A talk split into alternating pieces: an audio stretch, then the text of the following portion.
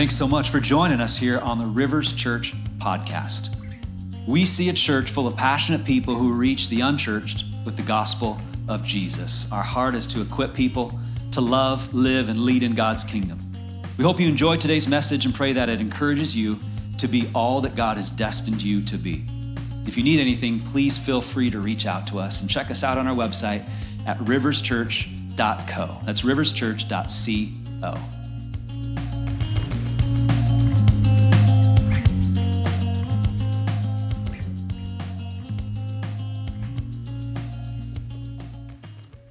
This is found in verse uh, Luke 23 44 through 24 12. By this time it was about noon, and the dark and darkness fell across the whole land until three o'clock. The light from the sun was gone, and suddenly the curtain in the sanctuary of the temple was torn down the middle. Then Jesus shouted, Father, I entrust my spirit into your hands. And with those words, he breathed his last. When the Roman officer overseeing the execution saw what had happened, he worshiped God and said, Surely this man was innocent. And when all the crowd that came to see the crucifixion saw what had happened, they went home in deep sorrow. But Jesus' friends, including the women who had followed him from Galilee, stood at a distance watching. Now there was a good and righteous man named Joseph. He was a member of the Jewish high council, but he had not agreed with the decision and actions of the other religious leaders. He was from the town of Arimathea in Judea, and he was waiting for the kingdom of God to come. He went to Pilate and asked for Jesus' body. Then he took the body down from the cross and wrapped it in a long sheet of linen cloth and laid it in a new tomb that had been carved, carved out of rock. This was done late on Friday afternoon, the day of preparation, as the Sabbath was about to begin. As his body was taken away, the women from Galilee followed and saw the tomb where his body was placed. Then they went home and prepared spices and ointments to anoint his body. But by the time they were finished, the Sabbath had begun. So they rested as required by the law. But very early on Sunday morning, the women went to the tomb, taking the spices they had prepared. They found that the stone had been rolled away from the entrance. So they went in, but they didn't find the body of, Lord, of the Lord Jesus. As they stood there puzzled, two men suddenly appeared to them, clothed in dazzling robes. The women were terrified and bowed with their faces to the ground. Then the men asked, why are you looking among the dead for someone who is alive? He isn't here. He is risen from the dead. Remember what he told you back in Galilee that the Son of Man must be betrayed into the hands of sinful men and be crucified, and that he would rise again on the third day. Then they remembered that he had said this. So they rushed back from the tomb to tell his 11 disciples and everyone else what had happened. It was Mary Magdalene, Joanna, Mary, the mother of James, and several other women who told the apostles what had happened. But the story sounded like nonsense to the men, so they didn't believe it. However, Peter jumped up and ran to the tomb to look. Stooping, he peered in and saw the empty linen wrappings. Then he went home again, wondering what had happened. This is the word of the Lord. Come on, amen. Greatest story ever told, right? Great there. Today we're celebrating that. And even then, in that moment, the disciples still didn't fully get it. Yet here we are today.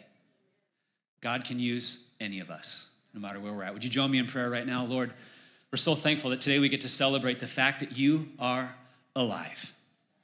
And I pray that you would be alive inside of every single one of us. Lord, maybe there's some people here today that have never said yes to you, committed to following you. I pray that today would be a day where they realize that you love them, that you are real, that you are alive, and that you want to enter their life and change them and transform them. So, Lord, I pray that people would come alive today spiritually, Lord Jesus. Lord, I pray for all of us, Lord.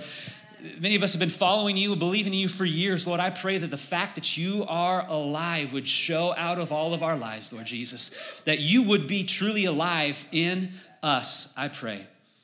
In Jesus' mighty name. Lord, one more thing. We just thank you for Gonzaga winning last night. Help them continue the perfect season tomorrow. Jesus, forgive me if it's a sin to pray that on Easter. But help them tomorrow. In Jesus' name, amen. Amen. You can have a seat. Come on, what a game last night, huh? hey, happy Easter. He is risen. And glad that you guys are here. Thank you for joining us online as well. And today is uh, just an amazing celebration. We get to celebrate the resurrection. The greatest event that ever took place in human history was the resurrection of Jesus Christ. So, we're going to wrestle with this question today for a little while, though. Why did Jesus have to die in the first place? Why did he have to do that? So, the resurrection basically is central to Christianity, right? Everything about Christianity hinges on the resurrection. If Jesus did not rise from the dead, then Christianity is fake, it's false, it's made up. That's why Paul said, he was writing to his friends, the church in Corinth, he said, And if Christ has not been raised, our preaching is useless, and so is your faith. So, this is the very essence of Christianity. And if Jesus just died uh, another criminal's death on the cross but didn't rise from the dead, then he did not have the truth that he claimed to have. But if he did rise from the dead, friends, that changes everything. And we must pay attention to everything about his life and his teachings. I would even say this if Jesus did not rise from the dead, then we owe it to the world to tell them that for the rest of our lives. But if he did rise from the dead, then we owe it to the world to tell them for the rest of our lives. Amen? So, why did Jesus have to die on the cross in the first place? There's a lot of people that would think that God was mad. He's an angry God. And so God was so upset at us, at mankind, that he wanted to kill us, but thankfully someone stepped in and took the hit for us. There's a lot of people that believe this, that have been taught this, that have heard this, that God's an angry God who, who killed his son. And maybe you're here and you've heard that story and you believe that, and that's where you're at. Uh, we're actually just thankful that you're here with us. And I just would ask you just to open your hearts and your minds to the rest of the story and what this day is all about. There's a lot of people that would say, Jesus went to the cross so that my sins could be forgiven, so that I could make it to heaven someday. And those of us that have followed Jesus and believe in Jesus, we would say that's true. But here's what I would say that's just part of it. That's not the whole picture. And I want to make sure we understand everything that Jesus wanted to accomplish through the cross because Jesus didn't just go through the cross and rise from the dead so that your sins could be forgiven and you could someday be in heaven. Okay, now the resurrection is important because it proves to us that Jesus is, in fact, God. But I submit to you that the, the, revol- the revolution that Jesus started, it happened the moment that Jesus died on the cross. And so we're going to look at Matthew's account of this. We just looked at Luke's account. Dr. Luke, there was what we read. Now, Matthew says this. This is one of Jesus' own disciples. And he said, When Jesus had cried out again in a loud voice, he gave up his spirit. At that moment, the curtain of the temple was torn in two from top to bottom. The earth shook and the rocks split, the tombs broke open, and the bodies of many holy people who had died were raised to life. They came out of the tombs, and after Jesus' resurrection, they went into the holy city and appeared to many people. When the centurion and those with him who were guarding Jesus saw the earthquake and all that had happened, they were terrified and exclaimed, Surely he was the Son of God. So you can see some very significant things happen the moment that Jesus died on the cross.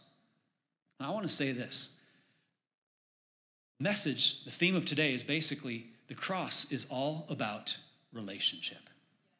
This is why Jesus did it. Because of wanting a relationship with you and I. Both in Matthew and in Luke, we see that the veil was torn from top to bottom. Did you catch that?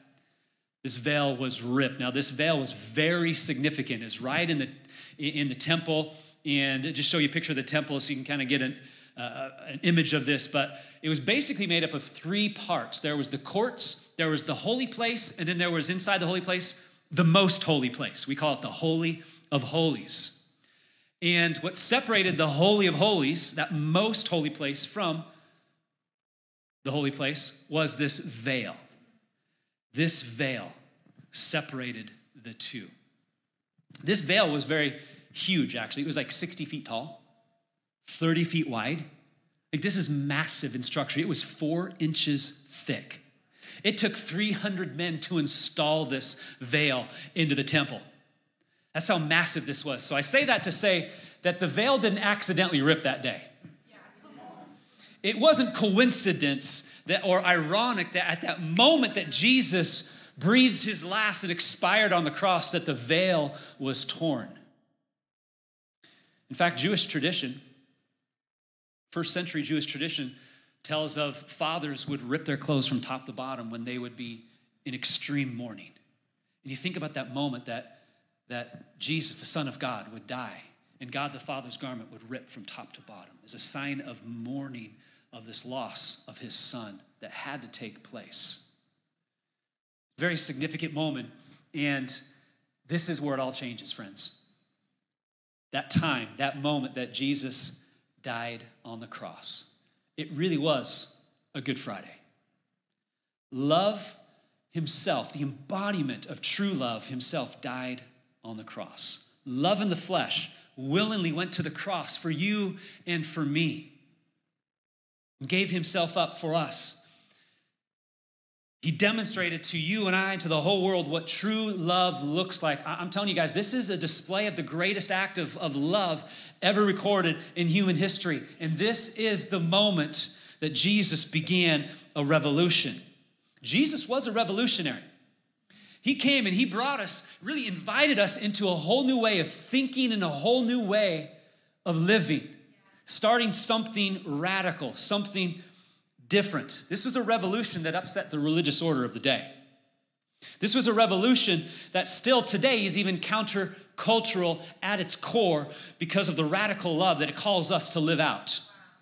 This is a revolution that changes how you and I can live our life because it revolutionized our relationship with God, our Creator. It was a revolution that would restore, it would reconcile, it would renew, it would redeem once and for all our relationship with Him. That's the revolution that Jesus started. It was a relational revolution. See, I want to submit to you today that Jesus went to the cross because he desperately wanted relationship with you. This goes deeper than just forgiving you of your sins. That's very important. Taking care of the penalty of sins. But Jesus didn't go to the cross so that you could be forgiven of sins and know that you could be in heaven someday. That's just part of it. But Jesus wanted to actually come and live inside of you and have relationship with you. That is the full picture of this. The cross is all about relationship. Let me explain this even, even deeper here as we go into this veil and this, this, this temple here. Before this moment, only one person could go into the Holy of Holies, which is where the presence of God literally dwelt, like God's presence, the glory of God was so powerful, so strong, so tangible that the person that entered could die. So they would tie a rope and bales around them in case the guy keeled over and died, they could pull him out.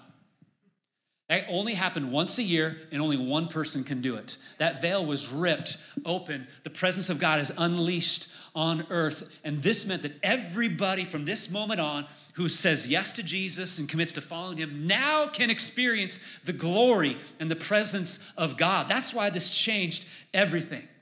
And Jesus talked about this. He said in John 7 Whoever believes in me, as the scripture has said, out of his heart will flow rivers of living water. We love that verse here, by the way. It's one of the verses we get our name of our church Rivers Church. This is what Jesus wanted to take place. You believe in me? Out of your life, rivers of living water. Verse 39 Now he said this about the Spirit, just in case we're wondering, what's he talking about? John clarifies, whom those who believed in him were to receive. For as yet the Spirit had not been given because Jesus was not yet glorified. The Spirit could not come until Jesus went to the cross. Same is true for you and I. Until we go to the cross, we can't receive the Spirit of God into our life as well.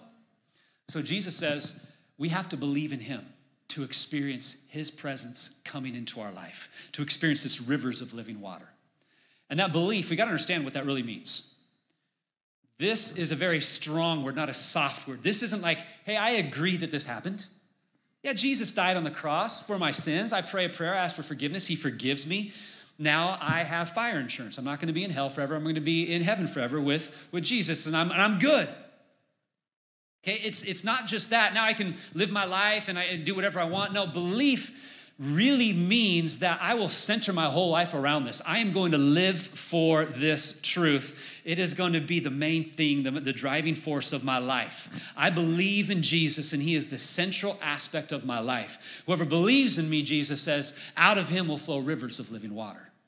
And so then, Paul, talking about this later on, he says, Do you not know? This is again to his friends in Corinth. He says, Don't you realize that your body is a temple of the Holy Spirit? Uh, this is profound to the Jews of that day. For generations, the Holy Spirit, the presence of God, dwelt in the temple. So Paul is explaining here's what's going on now. Your body is now the new temple of the Holy Spirit who lives in you and was given to you by God. You do not belong to yourself, for God bought you with a high price. So you must honor God with your body. I, I love that. No longer was God's presence going to dwell in a temple, a physical building. Now God's presence was going to dwell in all who believe in Jesus. This is why it was so radical and so different for generations. There was only one place that the glory of God was. Now you and I can all experience that for ourselves. Friends, this is why Jesus went to the cross. He wanted to be in relationship with you, and He wanted to come up and set residence inside of your life. But that sin part of the whole story is still important because sin's a big deal. Jesus did take care of that sin once and for all if we accept that on the cross. And sin literally means to miss the mark. Did you know that? To miss the mark. And what's the mark? What are you aiming for?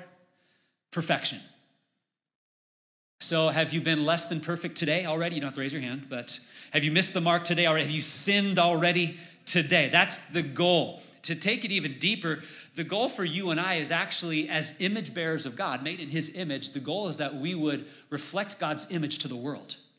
Sin hinders our ability to reflect God's image to the world. So Jesus had to take care of the sin thing. Okay, sin brought sickness and brokenness and death, all those things. Now, here's the deal I don't know all the details of your life. I don't know everything that you have gone through, what you're going through, what you're worried about, what you're struggling with right now all that you're facing, but I do know this about you. There's one thing you and I all have in common we've all sinned. Every single one of us, we share that in common.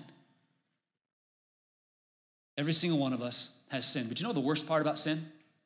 The worst thing about sin, it's not that, hey, you're a bad person because you made a bad decision. So feel bad about yourself. That's not the worst part about sin. The, the worst part about sin is that it separates us from a perfect relationship with a holy God.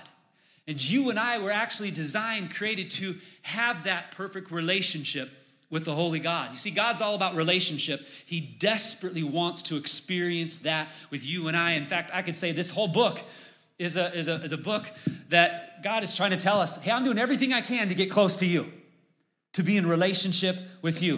And oh, by the way, that's how everything started in the beginning. Did you know that? Adam and Eve, man, they had the perfect relationship with God. They walked with Him, talked with Him in the garden. God said, You are free to do all this stuff. Enjoy life. It was life as it was intended to be in all perfection no sin, death, disease, heartache, brokenness, none of that. He says, Don't eat from the tree of knowledge of good and evil. If you do, you will die. Unfortunately, what do they do? They, they eat from that tree they instantly realize they're naked, they cover themselves, God comes looking for them, and they hide. And so let's look at a couple verses here in Genesis chapter 3 of when God comes to look for Adam and Eve right after they've sinned. Verse 8 says, the, uh, Then the man and his wife heard the sound of the Lord God as he was walking in the garden in the cool of the day. Think about the significance of that. They recognized the sound of God walking among them. That's how close and intimate this thing was. Like they knew when God was there approaching to connect with them. It says they hid from the Lord God among the trees of the garden, but the Lord God called to the man, Where are you? And he answered, I heard you in the garden, and I was afraid because I was naked, so I hid. Okay, so let's talk about this. So, a few verses right there. Want to know where they got the name of that television show, by the way, Naked and Afraid? Right there, Genesis 3, verse 10. Adam and Eve, naked and afraid, they hid from God. That's where they got the name of that television show. Chapter 3, verse 10. So, Adam and Eve are hiding from God because they're uh, ashamed. They're full of shame. They're covering themselves. And so God's like, Who told you you were naked? How did you, so did you eat from the tree of the fruit? And they're like, uh, they blamed each other. And then finally they admitted it. You know, God knew that they'd done it. He just wanted to get them to the place where they would admit it, right? And so then the consequence of sin entered the world and the earth. It was the curse. But then after that, God explained all of that. He took an animal skin and he covered the nakedness of Adam and Eve. Remember, God had said, Do not eat of this tree because then death will bring it brought into the world. Death did come immediately as a result of sin. It wasn't to Adam and Eve immediately, but it was to an animal immediately. You see, as God sacrificed an animal, and he used that of Adam and Eve. It was the first death recorded in the world. And it's a foreshadowing of this animal sacrifice that God was going to use to cover the sin and the shame of his people, ultimately pointing us to the perfect, spotless lamb, Jesus, who is going to take care of sin once and for all. We no longer have to, to worry about that as long as we accept who Jesus is and what he did. And that's what we're celebrating today. Amen? So, the relationship with Adam and Eve is still broken, though, because of sin. So, God banishes them out of the Garden of Eden. And he puts two angels, two big cherubim, right in the front of the Garden of Eden so they can't get in. There's this big flaming sword that's just kind of flashing back and forth. I just would have loved to have seen that. This sounds really cool. Flaming sword. You can't go past this place. uh, but God still wants relationship. So he begins to work through a guy named Abraham. Abraham's descendants end up being slaves in Egypt. God raises up Moses to lead his people out into the desert away from, he wants to free them from slavery but it wasn't just a freedom from slavery in fact exodus 29 tells us what god wanted to do he says this they will know that i am the lord their god who brought them out of egypt so that i might dwell among them God's whole purpose of getting them out of Egypt was not just to set them free from slavery, but He wanted to live with them. He wanted to be with His people relationship. So he instructs them to build a tabernacle. They build this tabernacle in God's presence. His glory literally comes and, and dwells there. And now there's still a separation between man and God, but God is, is there with his people. He's leading them, he's guiding them, cloud by day, fire by night. That would have also been cool to see. They make it to the promised land eventually, and they build the temple. King David, who just loved God, really wanted to build the temple. But God says, No, I'll give you the plans, but I want your son Solomon to build the temple. And so this was going to be the permanent structure to replace the tabernacle. And so they build the temple, Solomon builds it, and literally the glory of God comes and dwells in that. Remember, there's that holy place and there's the most holy place. That's where God's presence comes. They put that veil in, they dedicate it. The glory of God came. His presence literally dwelt in there for generations. And that veil also represents sin because it's what separates a holy God from man. So Jesus came and he ripped that barrier between God and man, destroying the power of sin, destroying the penalty of sin. But way bigger than that, just he wanted to be in relationship with you. Now it said that on that veil there was cherubim that were embroidered into the veil which is kind of interesting if you think about it. Remember, God placed cherubim, angels, at the entrance, the Garden of Eden. There's cherubim on the veil.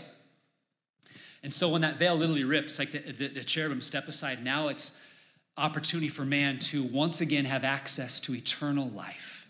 And the only way that I can access that, though, is through relationship with Jesus. So, Peter talking about all this, this is what he says. He says, For Christ died once and for all, amen, the righteous for the unrighteous. Okay, Jesus being the righteous died for us, the unrighteous. Why? To bring you to God.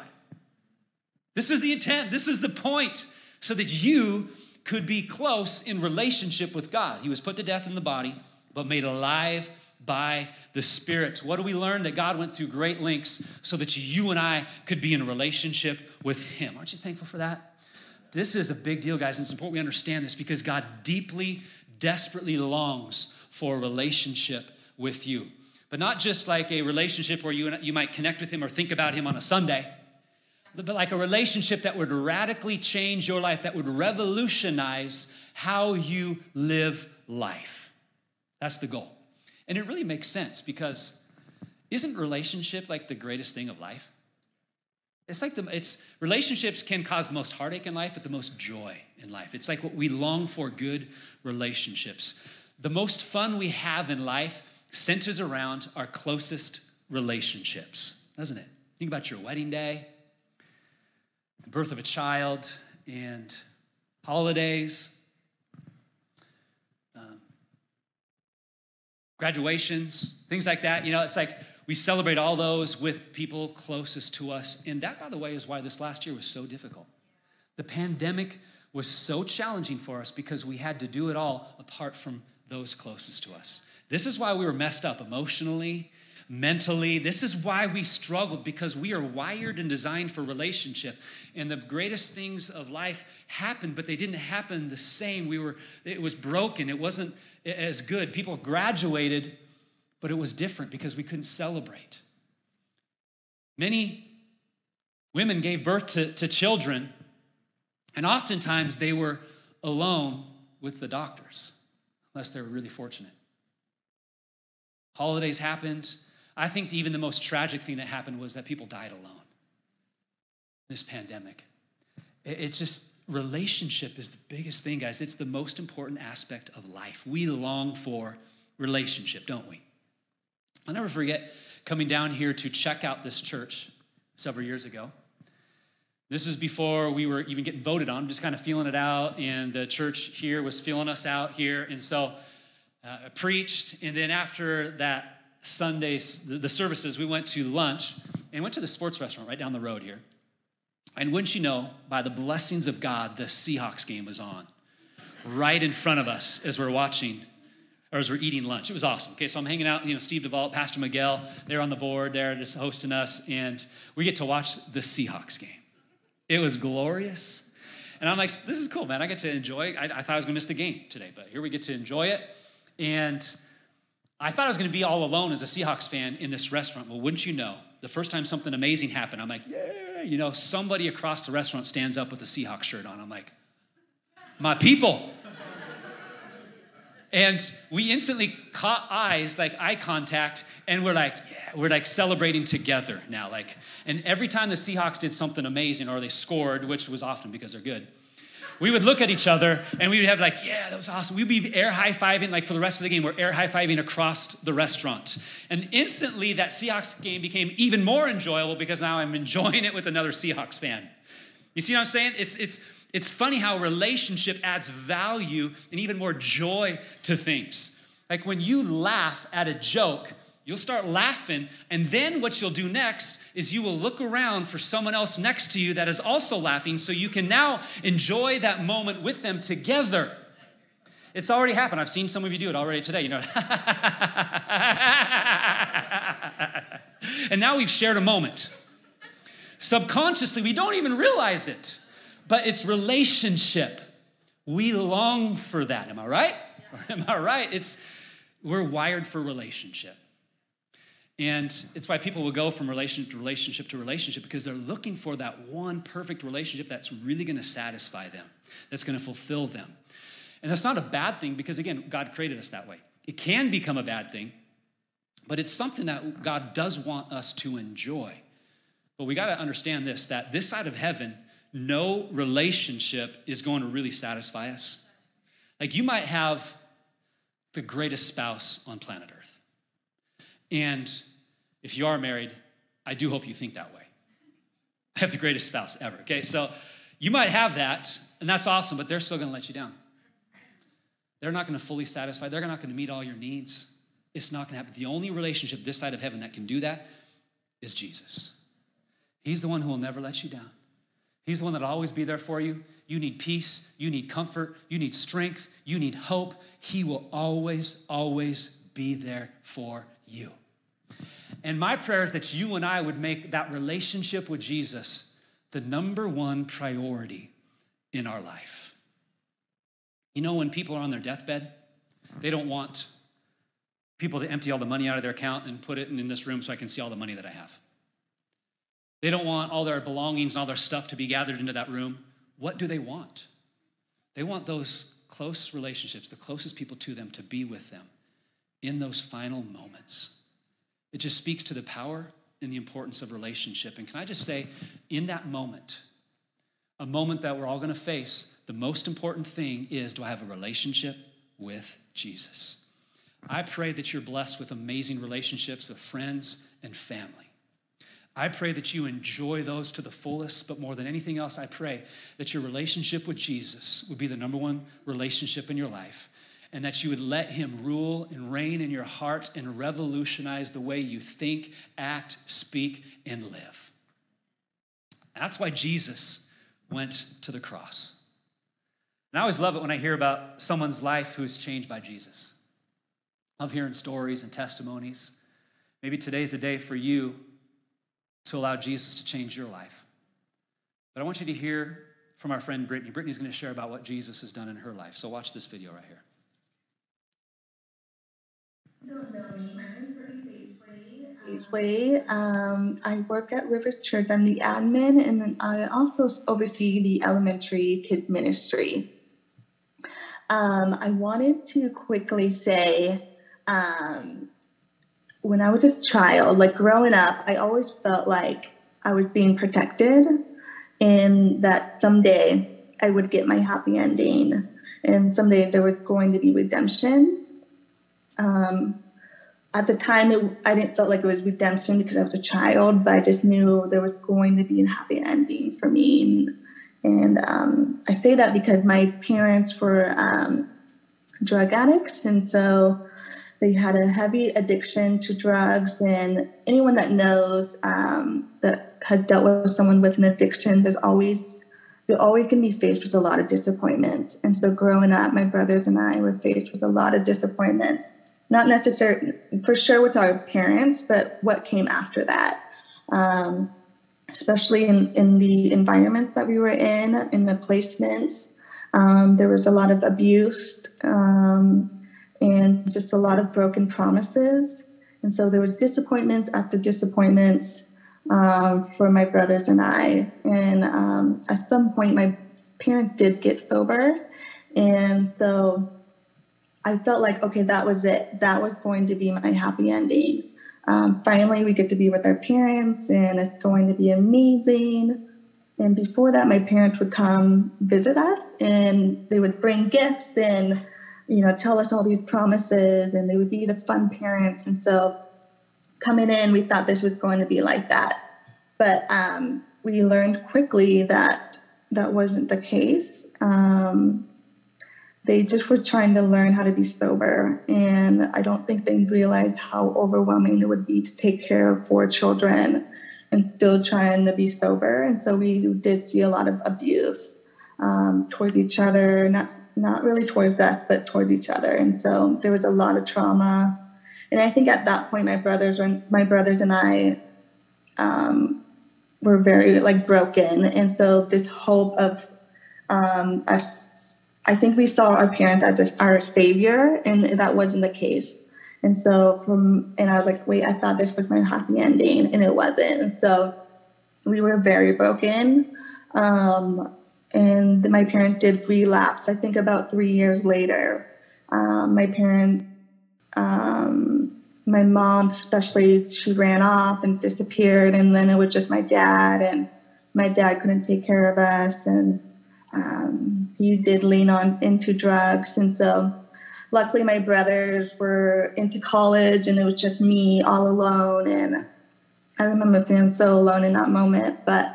Um, then my cousin Leslie called and she'd been my safe person for 10 years. Oh, she's 10 years older than me. So she was always my safe person. And um, she was 27, 28 and she newly married. And she called me and she's like, Hey, we have a room for you. We're ready for you. We would love to have you live with us. So I hopped onto the plane and I moved to Arizona. And I remember at that point, I my happy ending was not a thought in my head like this wasn't going to be my happy ending Um, but I remember it being different, and they were still loving to me.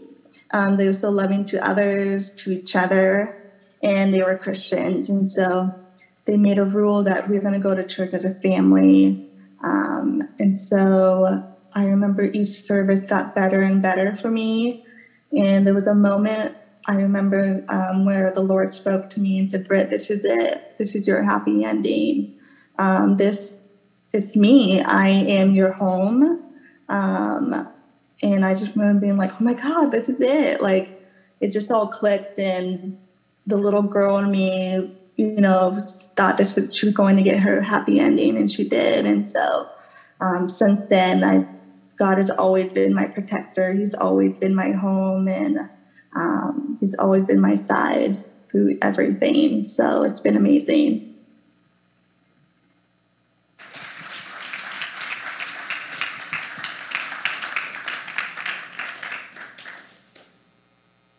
The cross is all about relationship.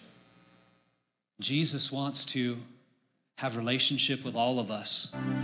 Such a real one, such a genuine one, such a powerful one that it would radically change our life. You know, there's lots of evidence that Jesus did, in fact, rise from the dead. Lots. He appeared to like over 500 people.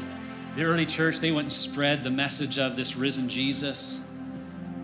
And wouldn't you know, that the early church grew by the hundreds, by the thousands. Within less than 300 years, there would be 20 million followers of Jesus.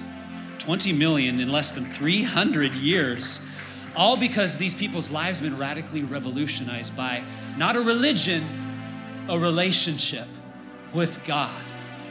A relationship, because now this was not a belief. This was not a set of rituals. This was God Himself had come and set up residence inside of His people. And it changed them so much they, tell, they told the whole world.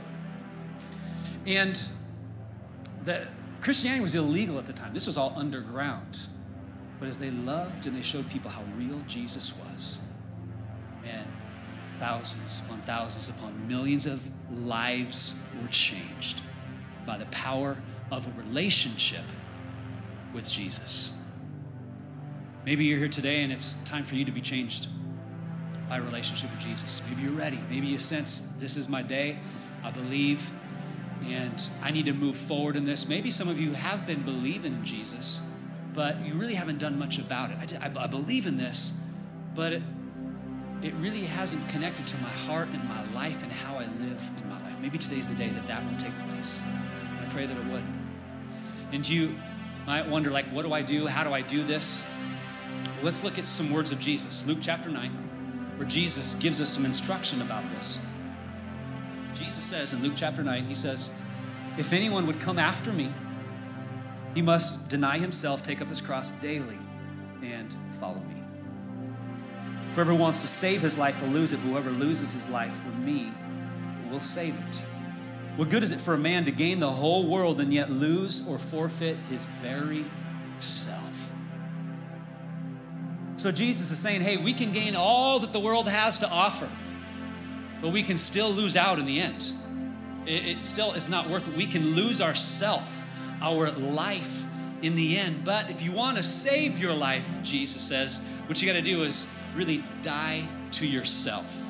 This is why it's important for you and I to do what Jesus is calling us to do, and that is take up our cross, go to our cross. We got to die to ourselves so we can find life in Him. Jesus went to the cross so that His Spirit, His presence could come for us. We can't experience His presence and His Spirit in our life until we go to our cross. And so it's basically a call for you and I to say, I believe in you, Jesus, so much so that I surrender. I give up. I'm going to live for you. And when we make him the number one relationship in our life, we're saying, You're our Lord. You're my, my King. Not just my Savior and my friend, but I'm going to live for you. That's how I saved my life. And the truth is, we'll pay a high price for things that we value, right? People do that. They'll pay lots of money for things that we really value. That's why people will go and buy designer clothes because I value that. I'll pay more for it because of what I value. People will go to sporting events, concerts, pay lots of money because they value experiencing that. People will spend the $80,000 on the Tesla because they value that. So we'll pay a high price for things that we value and think about that in relationship to you. Jesus paid a high price because he valued you. In fact, Hebrews 12 says this says that for the joy set before him, Jesus endured the cross. Jesus went through the cross because there was joy on the other side. And what was that joy? It's you. You were his joy. He endured the cross so you could be in relationship with you. So we're going to deny ourselves, take up our cross. We die to ourselves, say, Jesus, I come to you. I, I, I give you everything. I surrender. Forgive me. I want to live for you and find life in you. Friends, the cross is all about relationship. This following Jesus thing is not a religion, it is about relationship. That's why Jesus came. And I just think it's important for us to understand what it means to really follow Jesus because for too often, I think we kind of felt like, well, if I pray this prayer, then I'm fine and I'm good. It doesn't matter really how I live. Jesus forgives me, and I know I'm going to be in heaven someday. But really, this is a call to radically center your life around Jesus. This is a call to follow him with everything. This is how we define what a Christian is here at Rivers Church. A Christian is someone who's committed to following Jesus, who's being changed by Jesus, who's led by the Spirit of Jesus, and living on the mission of Jesus. Those four things. We feel like those is simple, but just kind of encompasses holistically. This is what it means to be a Christian. It doesn't mean that I just like I go to church and I pray every once in a while, or I have this belief system. No, this actually changes it, revolutionizes how I live. I'm continually being changed by Jesus. I'm led by the Spirit of Jesus because His Spirit now lives inside of me. I'm a temple of God. His presence now lives in me. He has set up residence right here, and He's in charge, not me. He leads me, He guides me, He empowers me, and I'm saying yes to living on this mission that Jesus has for me. That's what it means to be a follower. And friends, if this Jesus thing is real, then I, I think that that makes sense that we should live like that. Uh, remember what I said in the beginning? I want to end with this, what I said in the beginning. Hey, if Jesus did not rise from the dead, then we owe it to the world to tell them that for the rest of our lives. But if he did rise from the dead, if today is true, if what we're talking about today is true, then we owe it to the world to tell them for the rest of our lives. And that's the calling, and that's the hope, and we do it out of relationship. Would you stand your feet? We're going to pray.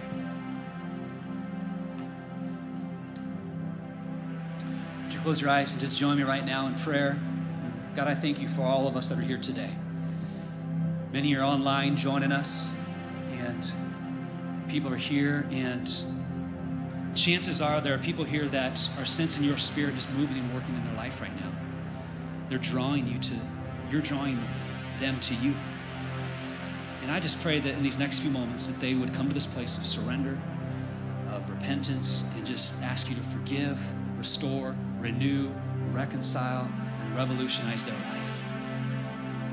You do that, Jesus, by the power of your Spirit that is at work right now, moving even right now in our midst? Lord, I'm believing right now for a miracle, the greatest miracle we could ever see. And that is somebody's life transformed by a relationship with you. If that's you, I want to give you an opportunity to say yes to Jesus today. We give an opportunity to make the greatest decision of your life to step into relationship with this one you were made. You were born to have relationship with your creator, your maker, your God. This really is the beginning. This is where it all begins. Because this relationship changes everything. So if that's you, I'm just going to moment just count to 3 and I'm going to have you lift your hands. You can lift your hand. This is it's a bold thing. It's a, but it's an outward kind of a physical sign of saying, "Yeah, that's me. I'm ready. I want to do this." Maybe you're someone who believed in Jesus and followed him, but it's time to rededicate and come back to him. And if that's you, I'd encourage you to let us know as well. Raise your hand. If you're online, you can click that. Let us know if you're ready to say yes to Jesus. Let us know on the digital connect card because we want to help you, want to help everybody who's making this decision today whether it's for the first time or rededication, this is just the beginning. We want to help you move forward in this relationship. In fact, I'd say come back next week as we talk about God's plan for your life. Just easy next step. Come back next week. we'll just keep moving forward with this. But if that's you, Spirit of God speaking to you, and today's a day for you to say yes to Jesus. I'll just count to three and then just slip your hand up, and then we're just going to do a prayer uh, all, all together. One, two, maybe it's rededicating, coming back to Him. Either way, three. Slip your hand up right now. Anybody here? Say, that's me. Thank you. Anybody else? I need to do this. Today's my day. I'm saying yes to Jesus. I'm committing to Him. Surrendering to Him. I'm coming back to Him. Online, let us know. God sees your hearts. He loves you. He cares for you. And He's wanting to move and work in your life right now. So, why don't all of you just repeat this prayer after me? We're going to do a simple prayer. And let's just all say this together because so many of us have already experienced this and we still believe this. But let's pray. Lord Jesus, thank you so much for going to the cross for my sins. I realize it was my sin that put you there. And I ask for forgiveness for all my sins. And I invite you to come into my life right now. I invite your presence to come and live in me and change me forever. I commit right now to following you for the rest of my life and making you the number one relationship in my heart. In Jesus' name, amen. Amen. Can, hey, can we just celebrate those that are making that decision right now? Come on. Come on. I love it. I love it. It is like Jesus still performs miracles, but that's the greatest miracle right there is that when we say yes to Jesus, He comes in, He changes, He transforms us. That's the power of this relational revolution that Jesus started. And my prayer is it wouldn't stop there. Let's let it continue. Let's continue to grow in this relationship. Come back next week. Let us help you grow and take steps forward. And uh, we want to share it with other people too, because, man, if this is the greatest news and the greatest relationship, I think more people need to know about it, don't you?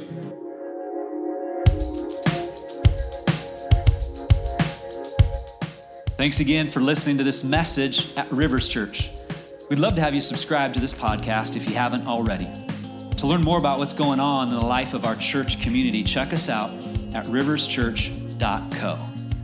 I pray that this week you would walk in the power and the presence of God. Thanks for joining us.